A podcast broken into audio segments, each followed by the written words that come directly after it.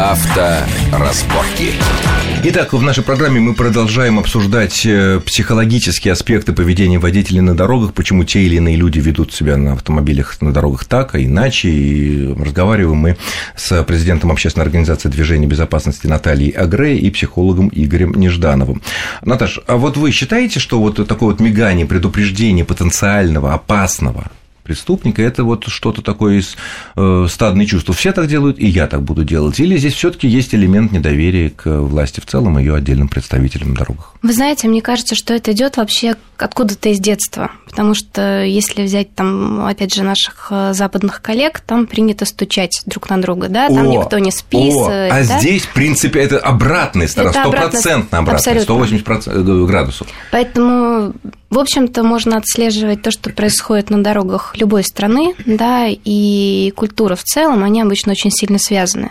Оккультуривается население, э, сокращается количество жертв ДТП. Это на самом деле происходит. Это же получается, что по данным ДТП ведь у нас самое большое количество жертв в Европе. А, ну у нас количество... На, нет, я а у нас виду, автомобилизация на 100, тоже... На, на 100 тысяч человек, там, или на миллион человек, или на 100 тысяч автомобилей, близко к нам находится только столь же православная Греция. Ну, по сути, Испания, мы... Франция, Германия, Англия, там другие совершенно цифры. Ну, именно поэтому нужно начинать, э, на мой взгляд, намного раньше, и это речь идет даже не о водителях, а речь идет еще о дошкольном образовании, да, потому что если мы не будем э, готовить детей, на самом деле, на самом деле так, как готовили нас, потому что когда мы были маленькие, нам... Э, нас готовили на, быть нас, бескультурным? Нас готовили, во-первых, быть очень культурными, очень вежливыми. А нас... что это из нас получилось такое? Как вы говорите, наша страна, вы, вот тут, так сказать... Вы знаете, был очень большой провал все таки вот эти 15 лет, о которых сейчас, по сути, никто не помнит. Да, некое бескультурие, крутости, хамство, которое на тот момент как раз вот э, правильно говорили, да, о том, что это было мода на вот такое хулиганство, это было определенное стадное удаль. чувство, да, когда удаль была в моде. Вот сейчас определенные общественные объединения и организации, те же самые синие ведерки сейчас э, призвали не пропускать людей по обочине. Это то же самое культурное направление, да? Что значит не пропускать? А выйдет из заднего джипа человек сбитый и даст по голове или ну, по стеклу. Если не пропускать будут все, да, О. это станет новой тенденцией. А сейчас, опять же, если вы обратите внимание, так оно и происходит, да, мы все-таки двигаемся в правильном направлении.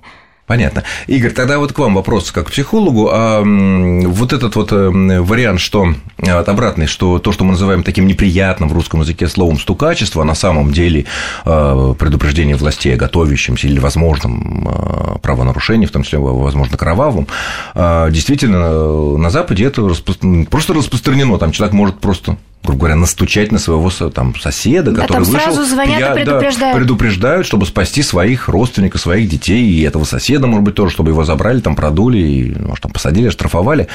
А почему психологически у нас это не приживается?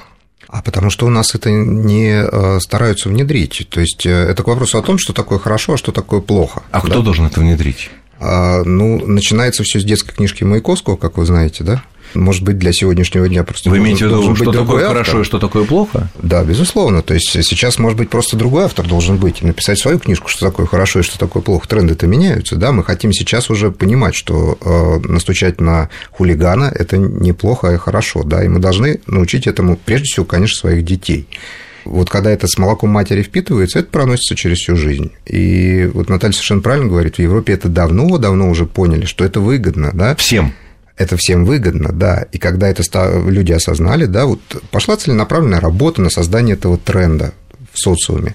У нас такой целенаправленный... А как? Кино, книги, что? Кино, книги, э, песни, пляски. И ну, какие всё, пляски? Что, какие там у Битлз, и, и, вообще, там и вообще все, что затрагивает Песни культурный слой. Тут... Ну, вы знаете, на самом деле, если вы обратите внимание на кинематограф, тот же самый американский, а, десятилетней давности, там, по сути, большинство персонажей были не пристегнуты. Если вы посмотрите любой последний сериал в Соединенных Штатах, там положительные герои, а иногда и отрицательные будут пристегнуты, они будут делать друг другу замечания о том, чтобы не разговаривать по мобильному телефону. И на самом деле то, что так важно сделать у нас в стране. Потому потому что тот же самый кинематограф, который работает у нас, особенно, а, я даже говорю не про кино, наверное, про те же самые сериалы, нужно постепенно формировать вот эти да, стереотипы. Не нужно говорить о том, что нужно пристегиваться. Это работает, но оно работает, когда ты очень долго кому-то что-то объясняешь. Когда ты это видишь в повседневной жизни, это становится правильно станным чувством, начинаешь использовать это постоянно. Естественной нормы, да, что именно абсолютно. так и правильно. Ну, кстати говоря, согласен абсолютно про американское кино, когда вот с конца 50-х годов, там, 60-е годы в кино, и в фильмах, и в сериалах обязательно были негры, которые были положительными героями, так постоянно внедрялось, что негры тоже люди, там тоже есть хорошие. Вот. Сейчас пошел обратный эффект, что часто негры бывают и злодеями, как, в принципе, белые, но, тем не менее, это специально было сделано, потому что все поняли, что именно таким вот образом оно и лучше.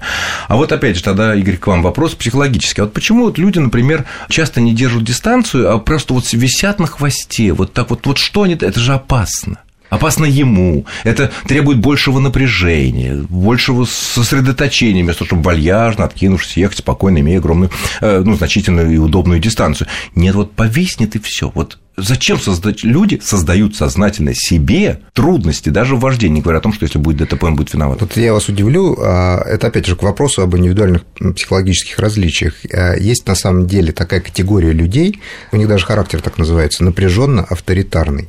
И вот это, эти люди, а, они имманентно находятся в состоянии напряжения. Имманентно постоянно? Абсолютно, да. И у них это, ну, по сути, так сказать, состояние комфорта. Если они специально специальным образом. То есть быть в тонусе для них да, комфортно. Да, да. И если такие люди не создают себе специальное состояние напряжения, то им состояние это, ну, крайне неловко, да, они себя в нем ощущают. И они ищут вот те ситуации, те способы а, для того, чтобы это напряжение внутреннее поднять. Возможно, вот это вот один из этих способов поднять внутреннее напряжение. Э, и а как этих вот людей это... вот отловить на стадии, там, я не знаю, медицинского свидетельствования, чтобы как-то какие-то им Это там... не медицинский случай, в том-то все и дело. На самом деле в других областях эти люди проявляют э, эти свои качества с лучшей стороны. Например, напряженно авторитарным людям свойственно э, ну, такое очень целенаправленное, четкое, твердое э, стремление к целям поставленным. Да?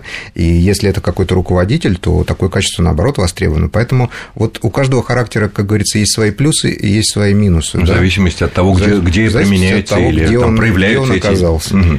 Понятно. А вот такой еще момент. Некоторые исследования показали, что в России наибольшее количество так называемых перестроений. Ни в одной европейской стране, ну, все таки будем считать европейцами, люди так часто не перестраиваются. Вот это чем, вот почему, тем более перестроение любое, это несет за собой определенную опасность. Можно что-то не увидеть, можно там кто-то еще перестраивается, понятно все. Любой маневр, он несет за собой опасность.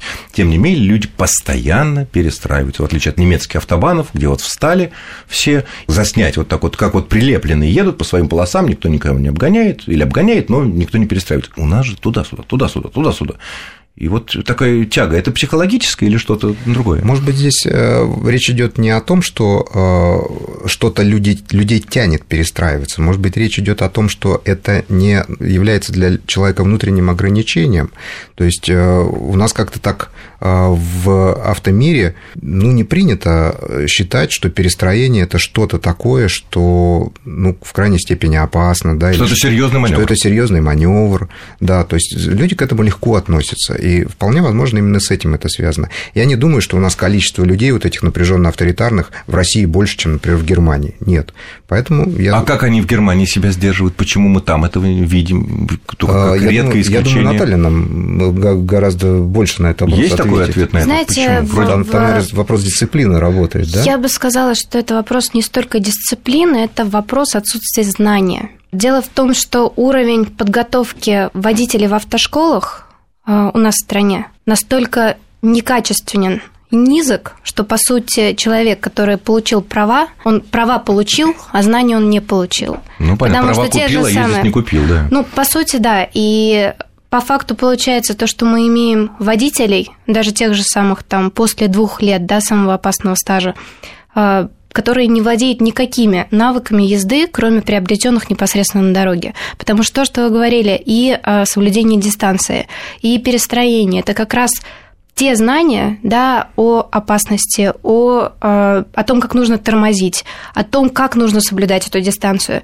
по сути, очень часто просто до людей не доносят. Поэтому они выходят, получают руль, да, как мы уже говорили, получают некое средство самовыражения, да. и понеслось. И до тех пор, пока образование не будет действительно качественным, которое будет позволять человеку приобретать навыки и э, с какой, в каком-то смысле и никакие физики, ле- да, никакие да, лекции это не изменит. Абсолютно точно. Более того, очень важно тренироваться и в городе, потому что очень часто у нас люди выезжают а, после автошколы сравнительно неподготовленные, попадают в тот стресс, Нет, ну, который они очень часто да, вынести, в принципе, не могут. Э, Еще такой вот момент. Я обратил внимание, да и многие, наверное, э, видят это, что многие люди, перестраиваясь, перестраиваясь или поворачивая, Э, не мигают, не предупреждают людей. Вот мне, на мой вот такой непрофессиональный взгляд, кажется, что это проявление неких комплексов неполноценности. Один человек скромный, не хочет, чтобы его как-то замечали, вообще, чтобы не видели его, он так вот, вот я тут поверну и все, главное, чтобы не привлечь никакого внимания.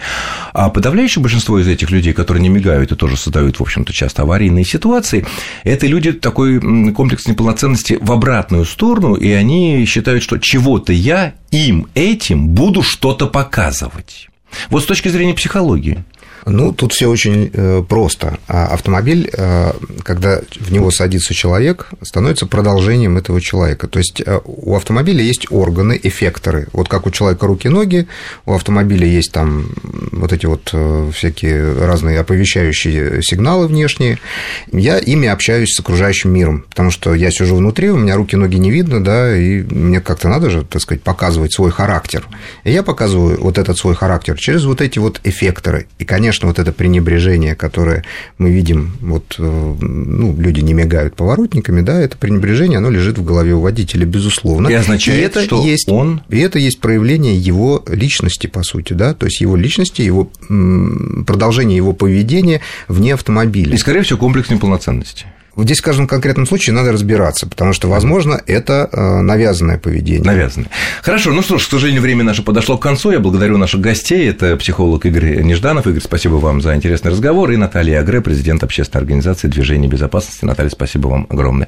С вами был Александр Злобин. Ведите себя за рулем спокойно, и будем надеяться, что и другие будут вести себя так же, и всем нам будет хорошо. Счастливо. Авторазборки.